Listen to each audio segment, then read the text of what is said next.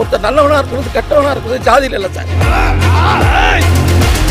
அவனுக்குள்ள இருக்கிற குணத்துல தான் சார் விக்ரம் படத்தில் சூர்யா அவர்களுடைய கதாபாத்திரம் இதுதானா? அவர் இந்த மாதிரியான ஒரு கேரக்டரை தான் வந்து பண்ணுறாரா அப்படின்ற மாதிரியான ஒரு விஷயம் தான் வந்து ரிவீல் ஆயிருக்கு. கூடவே நம்ம லோகேஷ் கனகராஜ் அவர்கள் லோக்கி யூனிவர்ஸ் அப்படின்னு சொல்லிட்டு அவருக்கான ஒரு யூனிவர்ஸை தமிழ் சினிமாவில் உருவாக்கிட்டு இருக்காரு அப்படின்ற விஷயமும் வந்து வெளியாயிருக்கு. அதாவது கேஜிஎஃப் ஸ்டைலில் சொல்லணும்னு பார்த்தீங்கன்னா அவருக்கான ஒரு சாம்ராஜ்யத்தை அவரே வந்து உருவாக்கிட்டு இருக்காருப்பா அப்படின்னு தான் வந்து சொல்லி ஆகணும். என்னன்னா கண்டிப்பாக எல்லாருக்குமே வந்து தெரிஞ்சிருக்கும் லோகேஷ் கனகராஜ் அவர்களுடைய வளர்ச்சி என்னன்னு சொல்லிட்டு. ஒரு பேங்க் மேனேஜர் அதுக்கடுத்து ஷார்ட் ஃபிலிம் டேரக்டர் அதுக்கடுத்து பார்த்தீங்கன்னா மாநகரம் ஒரு படம் பண்றாரு. அந்த படத்தோட வெற்றியை தொடர்ந்து கார்த்தி அவர்கள் கூட கைதின்னு ஒரு மிகப்பெரிய வெற்றி படம் பண்றாரு. அதுக்கடுத்து நம்ம தளபதி விஜய் அவர்கள் கூட சேர்ந்து மாஸ்டர் அண்ட் இப்போ உலகநாயகன் கமல் ஹாசன் அவர்கள் கூட விக்ரம் அப்படின்னு சொல்லிட்டு அவருடைய வளர்ச்சி அப்படின்றது ஒரு அசுர வளர்ச்சி அப்படின்னு தான் வந்து சொல்லியாகணும். இதுக்கு இடையில வந்து பாத்தீங்கன்னா அவர் வந்து இந்த மாதிரியான படங்கள்லாம் வந்து பண்றதா இருந்தாருப்பா. அதெல்லாம் மிஸ் ஆயிடுச்சு அப்படின்ற ஒரு விஷயம் வந்தது இல்லையா? அதுல முக்கியமான ஒரு படம் என்னன்னா நம்ம சூர்யா அவர்கள் கூட ஒரு படம் வந்து பண்றதா இருந்தாரு. அது வந்து பாத்தீங்கன்னா முழுக்க முழுக்க ஒரு காமிக்கை பேஸ் பண்ண படம். அதாவது இரும்பு கை மாயாவி அப்படின்றது தான் அந்த படத்தோட டைட்டில் அப்படின்னு வந்து சொல்லியிருந்தாங்க.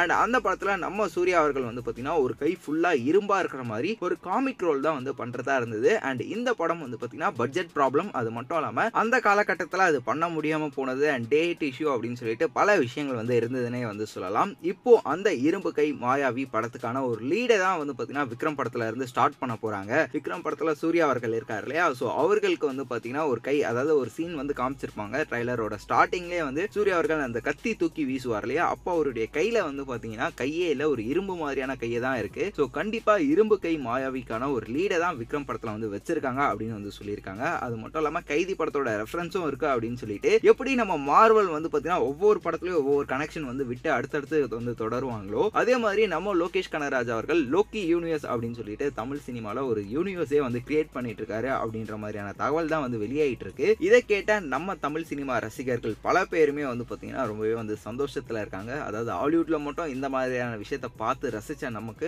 நம்ம தமிழ் சினிமாலும் இந்த மாதிரியான ஒரு விஷயம் வரப்போகுது அப்படின்னு பார்க்கும்போது அவங்களுக்கு ரொம்பவே சந்தோஷமா இருக்கு அப்படின்னு தான் சொல்லணும். ஸோ விக்ரம் படத்துல நம்ம சூர்யா அவர்கள் இரும்பு கை மாயாவியா வரப்போறாரா? இல்லை வந்து பார்த்தீங்கன்னா அது சும்மா கெஸ்ஸு தான்ப்பா. வேறு ஏதாவது கேரக்டராக தான் இருக்கும். அதாவது சொல்லியிருந்தாங்க இல்லையா? கைதி படத்தில் இருந்த அடைக்கலம் ஆகட்டும் அதுக்கப்புறம் வந்து பார்த்தீங்கன்னா அர்ஜுன் தாஸ் இருக்கார் இல்லையா? ஸோ அவங்க எல்லாருக்கும் கேங் லீடராக வரப்போகிறாரா அப்படின்றத நம்ம பொறுத்திருந்து தான் பார்க்கணும். அண்ட் வீடியோ பார்த்துட்டு இருக்க மக்களே நீங்கள் சொல்லுங்க. விக்ரம் படத்துக்கு எந்த அளவுக்கு ஆர்வமா வந்து வெயிட் பண்ணிட்டு இருக்கீங்க அண்ட் சூர்யா அவர்கள் எப்பேற்பட்ட ஒரு கேரக்டர் பண்ணியிருப்பார் படத்துல அப்படின்ட்டு நீங்க ஏதாவது கெஸ் பண்ணியிருந்தீங்கன்னா அதை கமெண்ட் பாக்ஸ்ல என் கூட மறக்காம ஷேர் பண்ணிக்கோங்க. மேலும் இந்த மாதிரி சினிமா பத்தின சுவாரஸ்யமான அப்டேட்ஸை கேட்க தெரிஞ்சுக்க நம்மளுடைய சினி உலகம் சேனலை சப்ஸ்கிரைப் பண்ணிட்டு பக்கத்துல இருக்க பிள்ளைக்கான டாயிங்னு பிரஸ் பண்ணி வச்சுக்கோங்க. ஸோ எழுதும் போதே எஸ்கே சார் மைண்டில் வச்சு ஆமாம் இந்த கேரக்டரைசேஷனே ஒரு மாதிரி ஃபன்னான ஒருத்தன் அவன் இருந்தாலே ஜாலியாக அப்படி இருக்கிற ஒரு ஆள் தான்